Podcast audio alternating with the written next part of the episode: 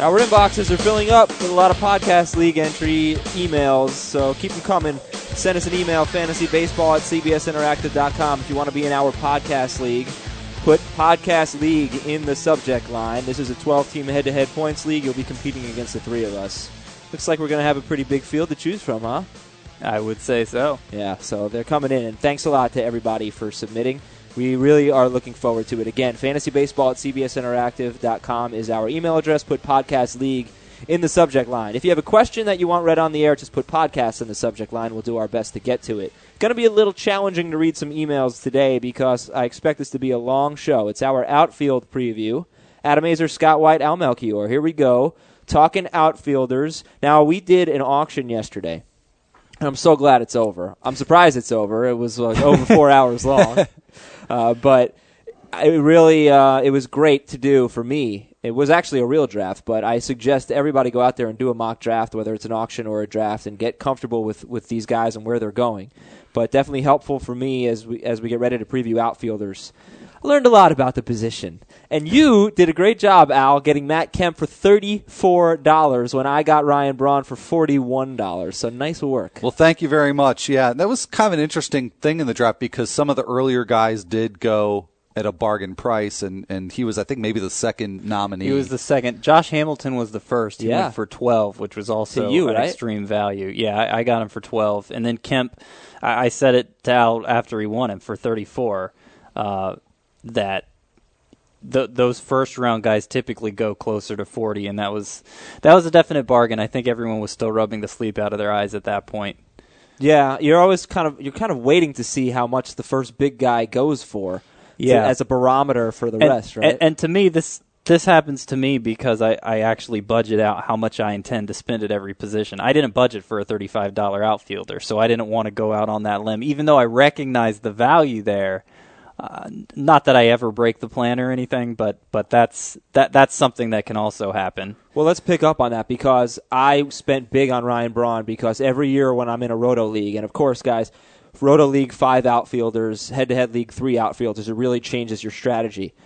I always end up with bad outfielders, so I was happy I got two good ones. I have Michael Morse who's actually playing first base, but I have Braun and one other really good outfielder. Um, that I can't remember right now, but what's you? You say Scott, you don't budget more than thirty five dollars for an. out- You won't spend thirty five dollars on one outfielder. Generally speaking, no. Uh, I would still say I, I I'd much rather go. Uh, sp- the big dollar guys I would prefer are at the infield positions. Um, I got Longoria for 33, Dustin Pedroia 33, um, Tulo for 42. So that's where all my money went. And while I think outfield position is shallower this year than in years past, we're going to get into that more. I, I still think there's still a lot of those twenty dollar names out there that I, I'd rather get like three twenty dollar guys or two twenties and a ten than uh, a Matt Kemper or a Ryan Braun. By the way, Matt Holliday was the other kind of top notch outfielder that I got. Al, what was your strategy? Um, you know, I just I was open to to spending for an outfielder. I probably would have gone higher on Kemp if I if I needed to. Um, you know, I don't think outfield is nearly as deep as it used to be. So I treat it almost like I would treat you know second or third base. Maybe not quite to the same extreme, but uh, I'm definitely willing to shell out um, a lot and early for a, a big name guy. And I and I will say early by the way because as the position becomes more scarce and more guys come off the board, and I think we saw this especially with the Kemp versus Braun thing that people are willing to spend more when those those uh, players become more scarce. Right. So I like to go early and uh, you know try to get a bargain that way. There's a lot of different ways you could go with outfield, and it's more of a priority, obviously, in Roto because you start five as opposed to three in head to head. And if it was a draft, I would be more likely to go for one of those super high end guys because you have to wait around. You- You're not going to be able to get those three twenty dollar guys necessarily because other people will be jumping in there to get them in a draft. When in an auction, you can obviously uh, force the issue more and, and make sure it happens. For the sake of this podcast, we'll probably consider Jose Bautista a third baseman. We talked extensively about him in our third base podcast, so we'll look at outfielders here. And you know what? Let's just kind of compare the first two rounds of a roto draft and a head to head draft. These were our mock drafts. They're available on the website. Roto draft, we had um, Miguel Cabrera, Albert Pujols, Joey Votto, Matt Kemp for. By the way, this is pre Ryan Braun, so you can assume we have him uh, third in our rankings. Al, I'm sorry, I forgot what you said yesterday. Braun ahead of Kemp for you or behind Kemp? Um, depends on the format. So behind for Roto, ahead for head to head. Scott? I, I would take Kemp over Braun either way, Okay. but they're pretty much the same. Sure. All right. So again, Miguel Cabrera, Albert Pujols, Joey Votto, Matt Kemp, Tulowitzki, Jose Bautista, then Ellsbury, Pedroia, Granderson, Adrian Gonzalez, Carlos Gonzalez.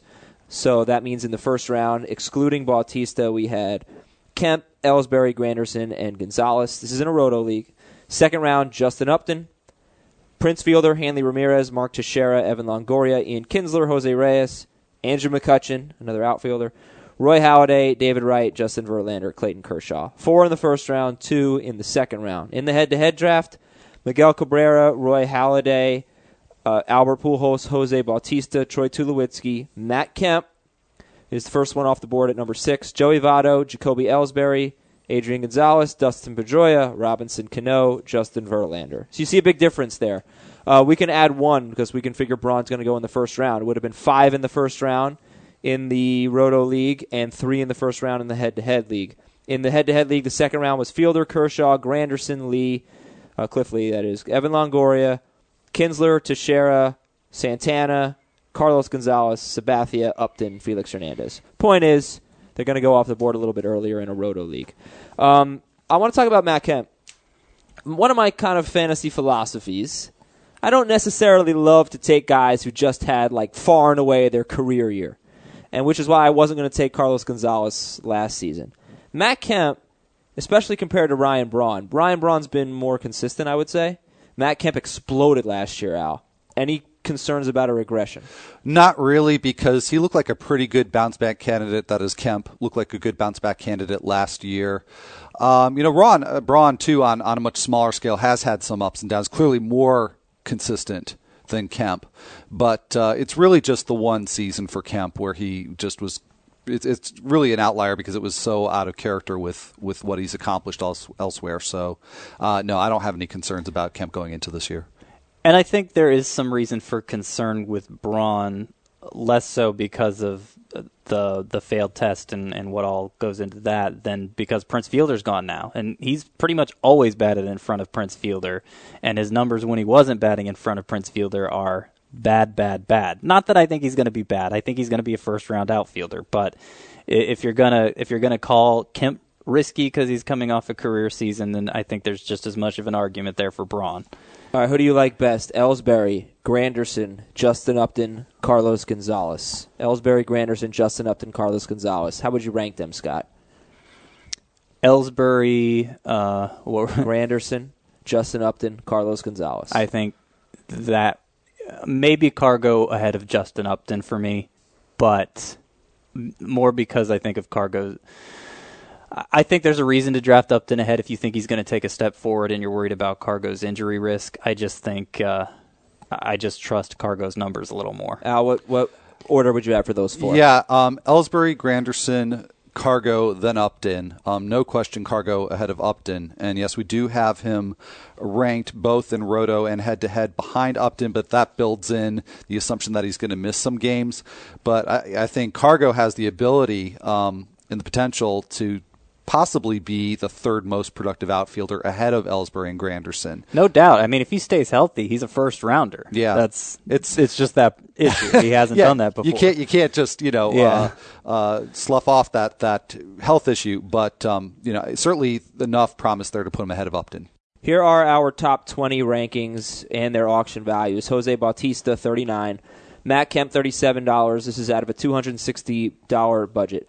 Ryan Braun, 36 Jacoby Ellsbury, 32 Curtis Granderson, 27 Upton and Cargo, uh, 26 Andrew McCutchen, 20 Josh Hamilton, 19 Matt Holliday, 17 Stanton, 16 Carl Crawford, 16 Victorino, 16 Ben Zobrist, 16 Michael Bourn, Hunter Pence, Shin-Soo Choo, Lance Berkman, Nelson Cruz, all fifteen dollars, and then Desmond Jennings at fourteen dollars is number twenty. We say it's a shallow position now comparatively to years past. So what are we talking about?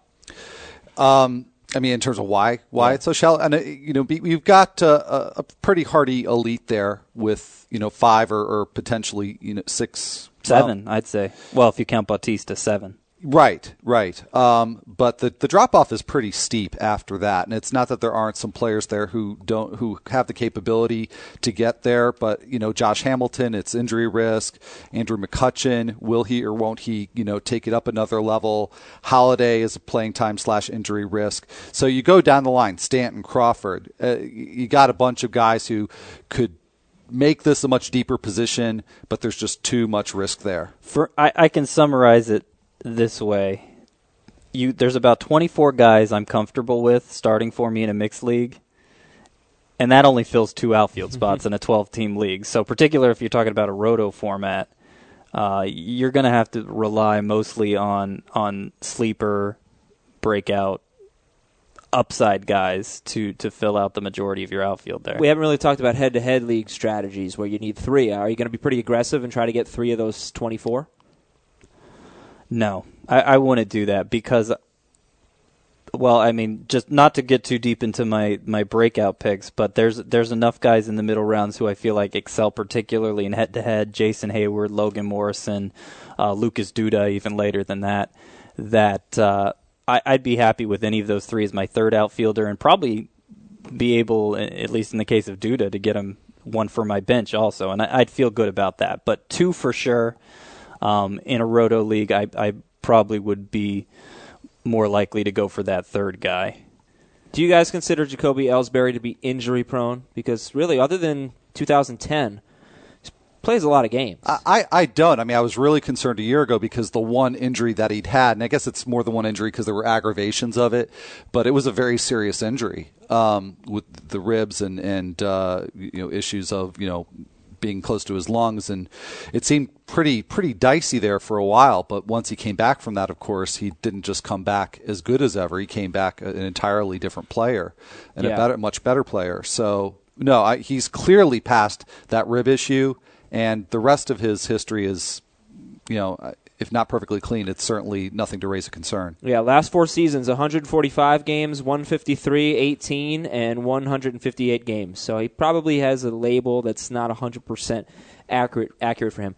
Who is a big who has a big difference in value in head to head versus roto, Scott's? Oh, this is a long list for me. Uh, so I named a few of them there with, uh, I would say, Heyward, Logan Morrison, Duda, all for the same reasons. They're not going to give you any steals, but uh, and they're not necessarily going to be 30 home run guys, at least not at this stages of their career. But they'll they'll be 20 home run guys, and they'll hopefully walk a lot. Which makes them better in head to head leagues. Absolutely. Um, I also have Andre Ethier there because for a lot of the same reasons. Nick Markakis, um, again, not a ton of homers, but plenty of walks. Uh, Nick Swisher. The, he he would hurt you in batting average, but he makes up for it so much in walks that, that in head-to-head leagues you still end up in pretty good shape. All these him. guys you're listing are better in head to head formats. All better in head to head, yes. Uh, for some roto guys, a lot of either high strikeout steal guys or slap hitting steal guys. Like uh, Ichiro Suzuki would be a slap hitting steal guy now. Um, uh, Cameron Maybin, high strikeout steal guy. Austin Jackson, high strikeout steal guy.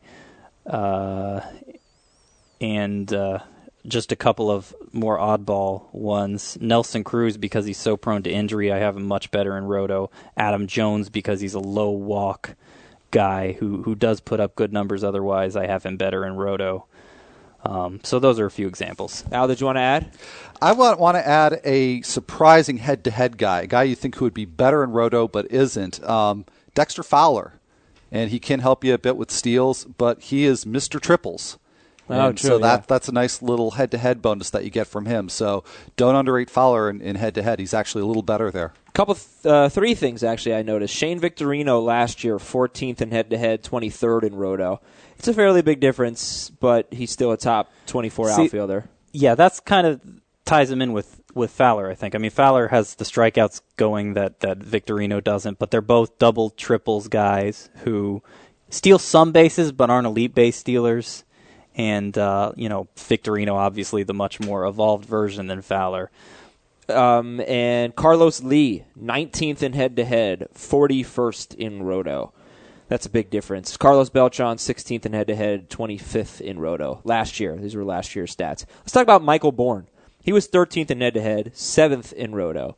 How big of a deal is it to draft him for your roto team? Really changes your team if you can get Michael Bourn, right? Yeah, now he's clearly an elite guy for your roto team, whereas he is, you know, you say 13th, so that makes him low end number one, high end number two for head to head. So he's he's a guy I think people will underrate for head to head. Absolutely. Because they think of him as a roto guy, and he's got a little bit more doubles power than, than people may give him credit for.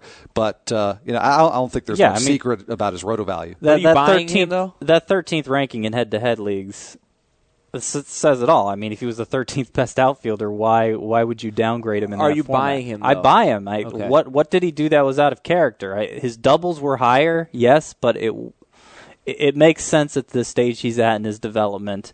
And if the the thing I'd worry about dropping off most is because he's approaching 30, maybe not 60 steals anymore, maybe maybe that down, down drops down to 50 or whatever, but if that's the case, it's going to hurt him just as much in roto as head to head. Yeah, so that's Michael Bourn we're talking about. And how about this? He went in round four of our roto draft, round I- 11 of our head to head draft. I, I hated 11. that. I hated that. I saw it happening. I said, "This guy's falling way too much. I need to draft him," and and I went with Heyward over him. And I going upside, obviously, and Heyward being a guy like much more in head to head.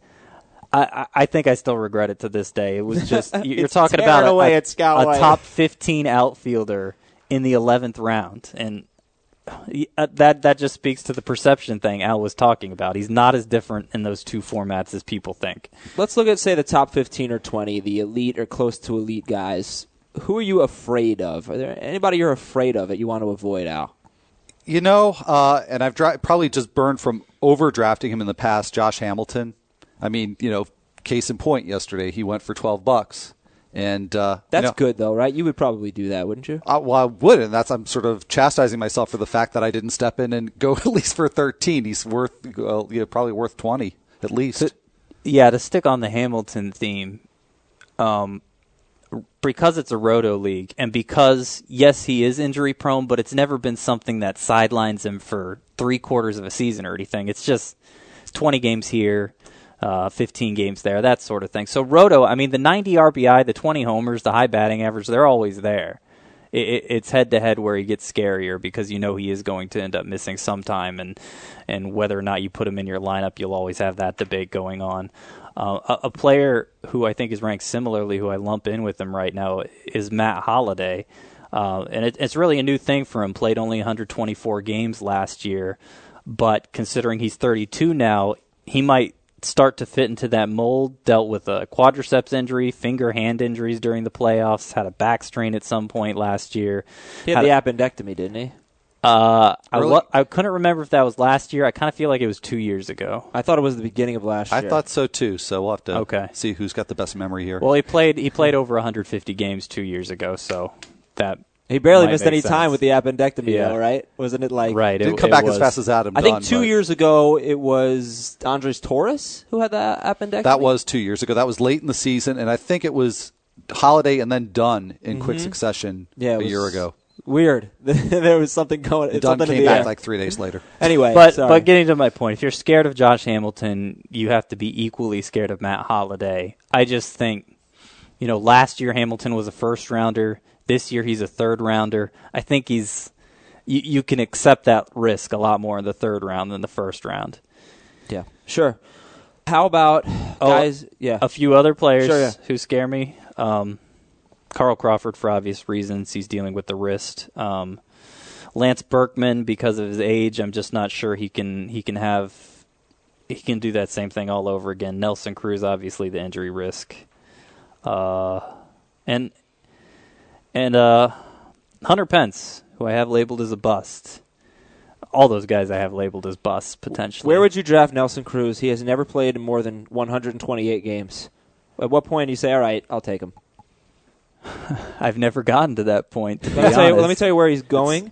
in roto leagues. Nelson Be- Cruz be- is going in round five. I was going to say before you do, let me just take a off the cuff because it's been a while since I've drafted him too. I was going to say seventh or eighth, okay. so I am In a roto league, which means in a head-to-head league, even further down. Yeah, probably more like eighth, ninth. Yeah. Okay, uh, let's go through some guys then. Real quick though, multi multiple position eligibility: Jose Bautista, third base; Brandon Belt, first base; Lance Berkman, first base; uh, Bonifacio, shortstop, third base. Let's see, Cuddyer, first base; Duda, first base; Aubrey Huff, first base; Howard Kendrick, second base; Carlos Lee, first base; Michael Morse, first base; Prado, third base; Raburn, second base; Zobrist, second base. There are more. You can see it all on the website. And I'm sorry, the, the the bulk of those guys I think were first base, and so in this case, you do probably want to use them as an outfielder. So their inclusion in this list matters. Guys like obviously Kendrick, Zobrist, Bautista. For all intents and pur- purposes, you probably shouldn't really consider them as outfielders. Andrew McCutchen, 10th last year in head to head, 16th in roto. Only batted 259, but he's a 2020 guy. You always seem to like him, Scott. Yeah, I do, and it's mostly because of how early he he became a walker and, and how how he was one of those guys who was basically an even walk to strikeout guy as in his early 20s, which is unheard of. Um, he kind of strayed from that last year, and the batting average tanked in the second half. So I'm not quite as all in on him as I used to be. I still like him, but to me, he's just outside that elite tier of outfielders um, because I want to. I don't know that I can trust him for a high batting average anymore. Melky Cabrera, eighth best outfielder last year in both formats. People obviously are not buying him. He's going pretty late. That's a good thing. Yeah, and I, th- and I think some people, I don't know. I think maybe there are just a lot of people who don't buy the performance. I certainly don't. I, I've heard and read things about people being concerned about the shift from Kansas City to San Francisco. I think that's kind of a wash. They're both pitchers parks. I think San Francisco just gets the the bigger reputation as one. But I look to look at his stat line from last year that made him a top ten guy. What really sticks out, particularly in head to head, is 44 doubles. A lot of those were actually on ground balls, which probably sounds a little weird because you'd think about, you know, a gap shot that he could, you know, get a couple bases on. A lot of ground ball doubles. That's a fluky thing. Don't see him ever repeating that again. So, But at the same time, I got him for five dollars in the in the auction yesterday. Well, that kind of goes back to what Adam's saying that people aren't buying him, and, and so somebody He's- could he's- be so underrated maybe that he he does have some bargain value. But if, if people are going to draft based on last year, that's that's going to Yeah. be an overbuy. Melky Cabrera or Peter Bourjos? Melky. I say Melky also. Melky Cabrera or Austin Jackson? Melky. Yeah, Melky. Mm, Melky Cabrera or Cameron Maybin? I go Melky still. Do you like any of those guys? Uh, it's uh, it's it's interesting that you say that because all three of those guys are guys Al and I disagree on, and I take the negative on all three of them. So actually, Al's probably the better barometer for this. And, and, and I think we agreed on the first two uh, because again, to me, it's a matter of perception. And if everybody's down on Cabrera, then we, you know, probably don't disagree so much. But, but in terms of Maybin, here's where I think the difference shows up because in a roto league, I probably would take Maybin over Melky, but head to head, it's close. But I probably would go Melky. well, what do you think about Cameron Maybin? Is he a starter, starting outfielder in a head-to-head league, or is he a, a four or five outfielder? Those uh, the who do, those three you named, Bourjos, Austin Aus- Jackson, Maybin. they're all kind of in the same category for me in that they're high strikeout guys who their main value, you know, Austin Jackson and, and Bourjos have some extra base pop, but their their their main value is steals. And if you're a high strikeout guy and you steal bases, there's the risk of you hitting for a low batting average. And if if you're if you're going to be a batting average drain, then really how valuable are those steals worth? To me, it's it's it's more worth loading up on on guys who, who seem more capable of hitting for a decent batting average, like a Melky Cabrera, a Shin-Soo Choo. You know, they're going to give half the steals of, of maybe some of those guys, but um, I, I think uh, I think loading up on them is, is better than than relying on these guys later. Yeah. Rebuttal. No, because I agree with them. Okay. How about uh, Mike Stanton? Al, what do you think about him? Well, yeah, I mean, I think I think he's a, a strong breakout candidate. Um, he's really made progress from from his first year to his second, and I think a lot of people expected him to maybe take a step back or to plateau. But you know, this is a young guy who is just just bursting his way into the elite, and he's not quite there yet. But I could see him this year establishing that level. So not not enough of a track record to trust as a number one guy, but awfully awfully close. Stanton or Matt Holliday? Uh, see, I would go Holliday because I would play it safe for, for a number one outfielder. I'd also go Holliday. Holliday. I, I get the impression I'm not as high on Stanton as the general population. Although I could see him having a 40 season, a 40 homer season for sure. I just think the strikeout rate is going to condemn him to being that 260 hitter for it, at least these early stages of his career. Stanton or Victorino? Uh, I I in head to head Victorino, uh, but in Roto I, I'd probably lean more towards Stanton. Nelson Cruz or Desmond Jennings? Al. Mm, I probably am going Jennings there because it just Cruz always finds a way to pull his quad or his hamstring get injured. Scott, Nelson Cruz, Desmond Jennings. I go Jennings also, and he's a guy I find myself reaching for a lot. I think 15 homer, 40 steal season is very likely for him. And he's a guy who walks a lot too. So I well, really like dude Jennings. had 20 steals in 63 games. So I yeah, know. he's got a lot of potential there. I know. Guy's fast. Jay Bruce was the 18th ranked outfielder in both formats last year. I know you guys disagree about Jay Bruce. What's the deal? The deal is that I think he's one of these guys who had a season, and I want to say it's two years ago, where he combined a pretty good batting average with his power. I don't question the power at all, but I do question the batting average because it was a one time deal, and nothing in his batted ball profile really supports him being a 270, 280 hitter. So I just think that people are going to overrate him. They're going to look at that one year and think he's going to rebound to that. Whereas I think that could, even at his young age, potentially have been a career year for, for Jay Bruce. I, I really don't disagree with that premise. I don't think he's a 270 or 280 hitter either. I just think guy's 24. He was healthy for a full season last year for the first time. Hit 32 home runs. I, I don't see what's so different between him and Mike Stanton. They're all they're both at an age where they're they're expected to improve some, uh, but they're they're they're not going to be a great source of batting average because of their strikeout rates. They are going to be a good source of homers. I like Stanton more, but well, I, I, would I would be happier with Bruce. I think three rounds later. Here, here to me is the difference between Stanton and Bruce. Uh, to me, Bruce is closer comp would be Carlos Quentin actually because he really relies on the high fly ball rate to generate the power whereas Stanton has even better power with a moderate fly ball rate. So I, I trust his ability to improve his batting average by cutting back on strikeouts. Now he's got a ways to go. Bruce is the better contact hitter at this point but I, I think that there's more room for Stanton to grow because the power's already there. He's just got to become a better contact hitter whereas with Bruce I'm not sure where the growth is going to come from. Jay Bruce or Chris Young uh, I'd say probably going Young there. Mm, that's interesting. I would go Bruce because I think Young is going to kill your batting average. Bruce is just kind of it's, it's going to kind of hold it back a little. Yeah, there, there's that. and I, I, guess I went Young just because I think he'll help with steals. Jay Bruce or Michael Morse? Hmm. I'll go Mike. Oh man, Th- that's very close. Actually, I, I think I'll go Michael Morse because I think there's some hope of him helping your batting average.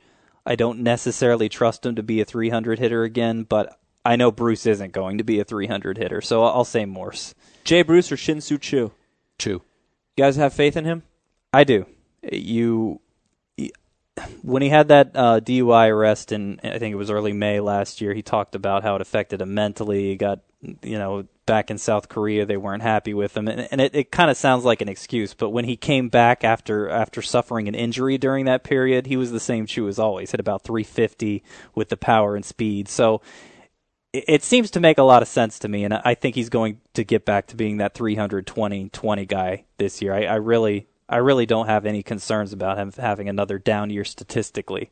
What do we do about Yoenis Cespedes, Bryce Harper, and Mike Trout, Al? Uh, of the three, uh, I think Trout's probably got the best chance to produce this year. And actually, there was just a story in the LA Times uh, within the last uh, 24 hours or so that Trout will start the year in the minor leagues. But I just think that there's so many question marks in that Angels lineup where Trout is going to get his opportunities. And I know Davey Johnson wants Harper to be on the, the Nationals opening day roster. Even if he gets his way, I don't know that he can stick. He's he's got a lot to prove. And Cespedes, I think, is is maybe even though he's probably got the best chance for playing time could be, at least on a per game basis, the most suspect of the three. I think he's going to have a hard time making the adjustment in his first year to uh, to the major leagues.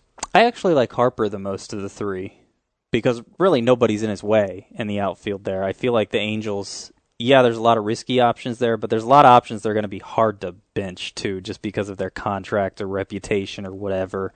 You know, Abreu's already an odd man man out. Trumbo might be an odd man, man out if Kendrys Morales isn't available. So I think Trout, I, I think Harper, once he does come up, you know he's going to play every day. So I, I think he's a safer bet. Who are we drafting though? Standard mixed league. I would take, I would take any of them with a late round pick. I feel like they're all going to go earlier than I'd want to go for for them because I'd rather have like Lucas Duda in the late rounds or or uh, even like a, a Phil Hughes, particularly in a head-to-head league where you want more arms. So I don't think I'm going to get any of them, but I'd be I'd be more likely to go for Harper. Are we buying the way BJ Upton finished the season last year? He finished it pretty hot, didn't he? I'll be honest, that didn't I, that didn't register in my memory. It didn't banks. register for me either. But uh, I, I, read it in his update last but, year, uh, yeah, last, yesterday when I. That was, I guess the answer is no because I think after a pretty inconsistent start to his career, he's he's now a guy who is who he is. And uh, if he finished hot, I think that the the season to season numbers show that you know his level is not going to be much above that. Would you take a chance on one of those other three: Cespedes, Harper, Trout, before drafting Upton? Uh, no, I wouldn't. I mean, I don't think Upton is is the high level talent that he sort of tantalized us into thinking he might be earlier. But to me, Harper and Trout are late round guys you take a flyer on, um, and and you hope that they way outperform their their draft position. But up, Upton again, you Middle pretty much round. know what you're going to get there. Yeah, Upton or Swisher. In in head to head, I would prefer Swisher because Upton. Um, because Swisher with the walks is good in head to head, and Upton's going to strike out a ton. In Roto, I'd go Upton because he's a 40 steal guy. Here's our next exercise. We are looking at, at average draft position in Roto leagues. This is from Mock Draft Central. Now, pretty soon on our site, uh, we will have our own average draft position when we get some more data from some more drafts. But right now, we're using Mock Draft Central. I'm going to read the outfielders where they went and if anything jumps out at you round by round, good value, bad value, you know, if it's just if it's just normal, standard, whatever, then we don't have to mention it. But if anything stands out at you is either really good or really bad, you know, holler. Kemp, Bautista, Ellsbury, Upton, and Braun in round one. Upton stands out as a reach to me because those two second round guys who are Cargo, Cargo and Granderson in yeah. round two. I would take them over Upton. So Upton seems like a reach. Cargo and Granderson in round two we're good with, though? Yeah. Mike Stanton, Andrew McCutchen, Josh Hamilton in round three. Well, again, even though I've taken him in recent years as a first rounder, I think I would be waiting longer than round three to take Hamilton. The other, Stanton for sure in round three. Well, actually, if I'm going to say Stanton, then yeah, McCutchen too. Matt, okay, good. Scott? We'll go ahead and read round four because Matt Holliday, Jay Bruce, Carl Crawford. I put Jay Bruce down twice. He was only drafted once. Matt Holliday, Jay Bruce, Carl Crawford, and Hunter Pence in round four. Yeah, this is where things get interesting because Matt Holliday to me is is closer to being a third rounder than Mike Stanton. Um, and Bruce in round four, like I said, I take him three rounds after Stanton. I don't know that I'd go from one round after Stanton like he's going here. Uh, so I would say that's bad value for him. Carl Crawford, considering the wrist issues and everything else, bad value. And Hunter Pence, Alan and I just don't plain don't like. uh, he, he he definitely seemed to be performing over his head with the batting average last year. So I think he's also a reach in round four. Yeah, I think this is where you see a, a, a break in the tiers because with if all those other guys are off the board by the end of round three, I'm not taking an outfielder in round four. Nelson Cruz, Michael Bourn, Desmond Jennings, round five.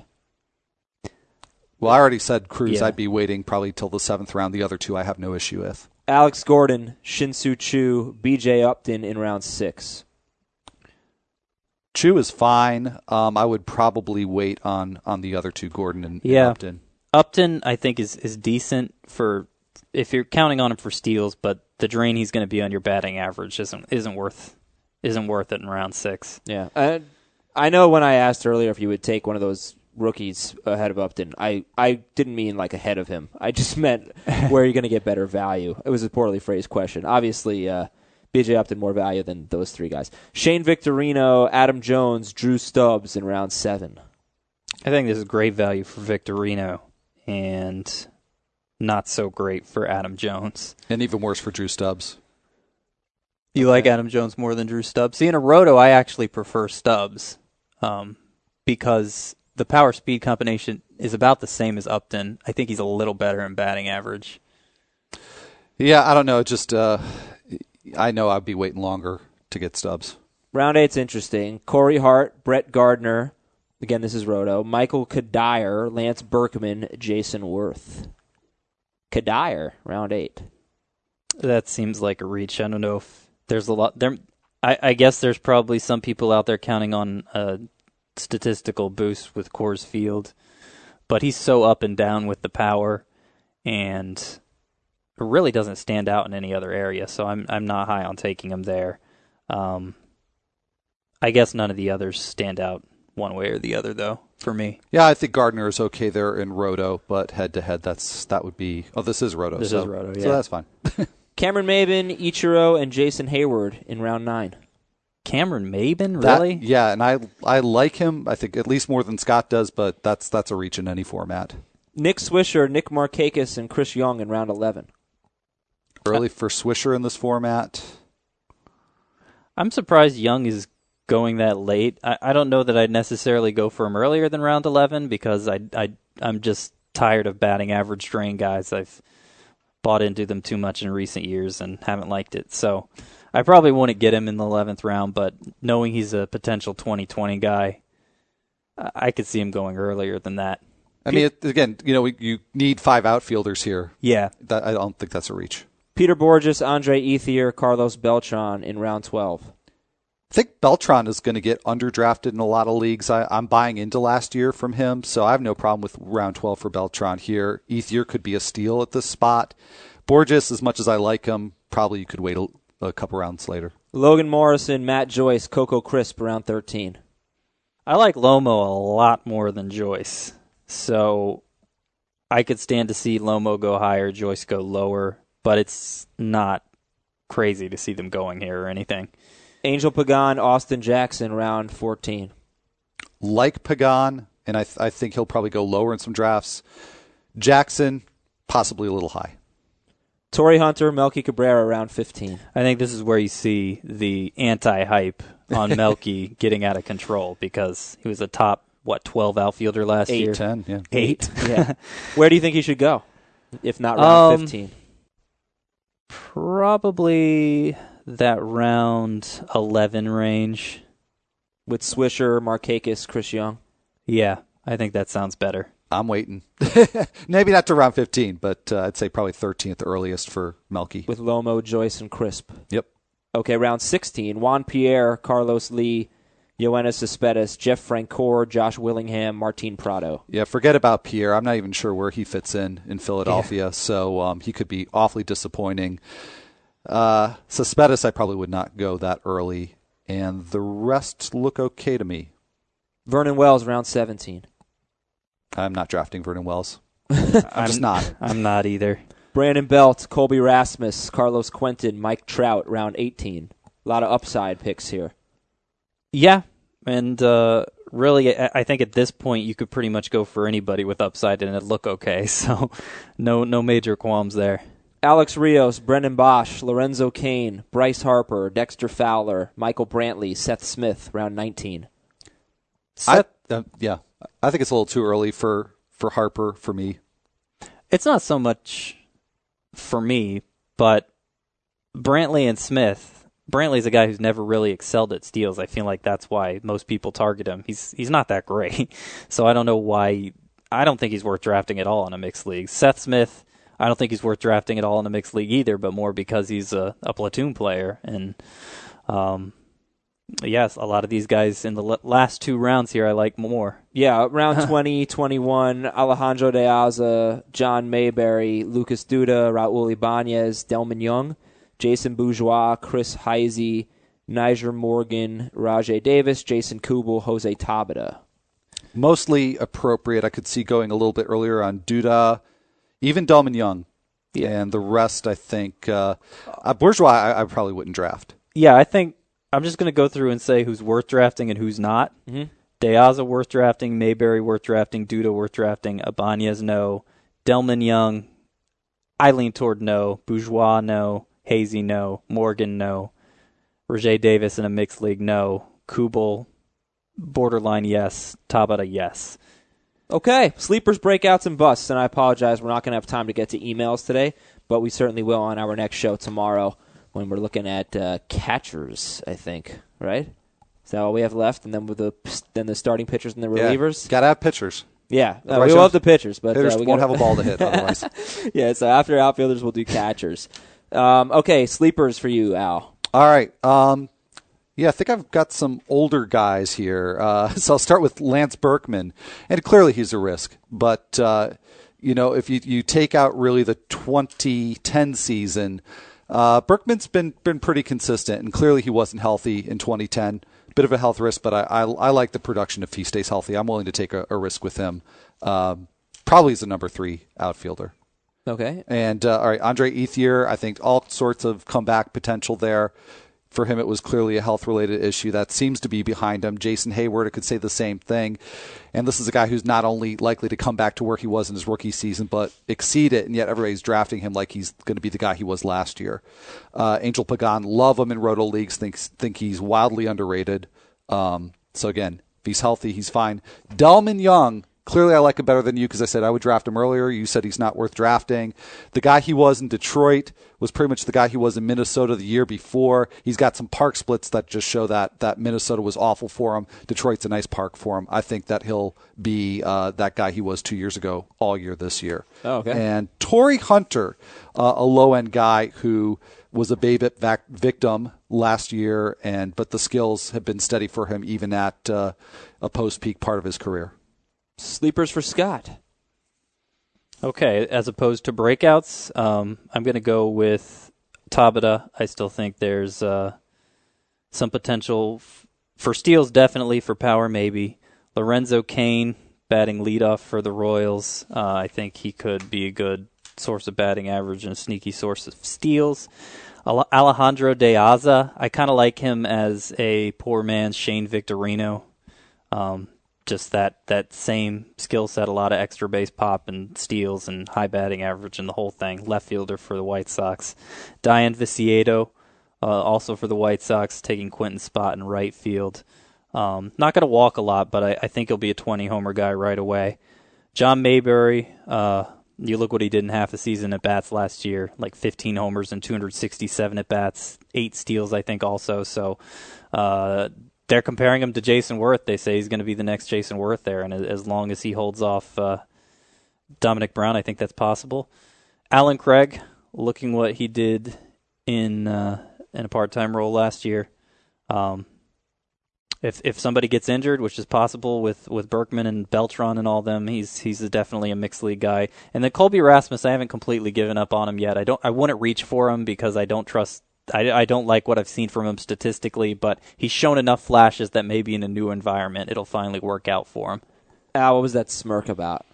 Did he Uh, mention one of your busts? He did, he did. so we're gonna go to bust now, or no, it's all right. We can do that later. Breakouts. All right, breakouts. Uh, Cameron Maybin, uh, Scott, you talked about him being a strikeout guy. He made some headway there last year, so he's not as bad of a strikeout guy as he was before.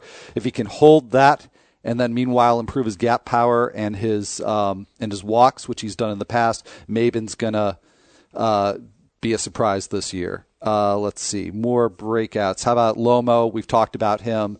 Uh, batting average is going to be higher this year. Power he showed was there, and we have, we've also talked about Lucas Duda. Great power potential there. Scott, breakouts? Uh, well, Desmond Jennings, I talked about him already. I'm confident he'll be a 15 homer, 40 steal guy right away. Heyward, you call him sleeper or breakout, but uh, it's pretty clear his mechanics were off last year because of an early shoulder injury. They seem to have him straightened out now. Lomo, same thing Al said basically. A higher batting average and more walks I expect this year. And then Lucas Duda um, hit about hit over 300 with an OPS over 900 in the the last half of last season when he was playing every day. So I love him, especially with the fences coming in and lowered at Citi Field. Wrap it up, Scott. Busts. Nelson Cruz, I think, is definitely in that category. Carl Crawford, kind of the same injury situation, uh, similar injury issues going on for both of those guys. Uh, Pence, I think a lot of guys are reaching 400 Pence with uh, sp- expecting him to be a 300 hitter again based on his peripherals. I still think he's a 280 guy with 20 homer pop, 20 25 homer pop. Um, Delmon Young, I, I have actually have a bus label on him because I think people are still clinging to that potential he used to have. Some people are. Yeah, I mean, I just think the best case scenario is 20 homers, and I don't trust a batting average. Obviously, not going to give you steals or walks. No, I'll pass on him. and uh, I think we talked about everyone else. So. Al? All right, yeah. Pence, Melky, we've talked about them both BABIP progression candidates uh, big time. And then, uh, yeah, John Mayberry I have is a bust because I don't trust the power from last year. It's completely out of line with uh, what we've seen in his minor league career. And for an older guy, that makes me really, really suspicious. And if he's going to be the next Jayson Werth, I think he's going to be the Jayson Werth Nationals version, not Phillies version. So no, oh. not, not trusting Mayberry, well, not drafting him. In, see, in the thing, part of the Jayson Werth comparison is that he came out of nowhere. I mean, obviously not nowhere because he was a first round pick at one point in time, but Mayberry's the same way. So he's Jeremy Lin. No, he's sorry. I just wanted to throw not, that in there. Not that out of nowhere. He was a first round pick, and that's what they're banking on. Uh, now that he's actually shown he can do something statistically, Werth sort of was Jeremy Lin because he was passed over by the Blue Jays and the Orioles. Werth was, and I after being a Dodgers first round too. pick. Yeah. So. Okay. Well, all right. So, so we're stretching he's it. Tebow. Uh, all right, guys. thanks a lot. Our email address is. Uh, oh, you know what? I forgot to give out the Ruben Tejada note again. That's that's just going to keep bringing people back. Yeah, I know everybody's so excited to hear about this crazy Ruben Tejada note that I forgot to do on the shortstop preview. Fantasy baseball at cbsinteractive.com. Put podcast in the subject line. And if you want to be in our podcast league, send a separate email without your question. Put podcast league in the subject line. We are done for today. Back tomorrow for Al and Scott. I'm Adam. We'll see you later.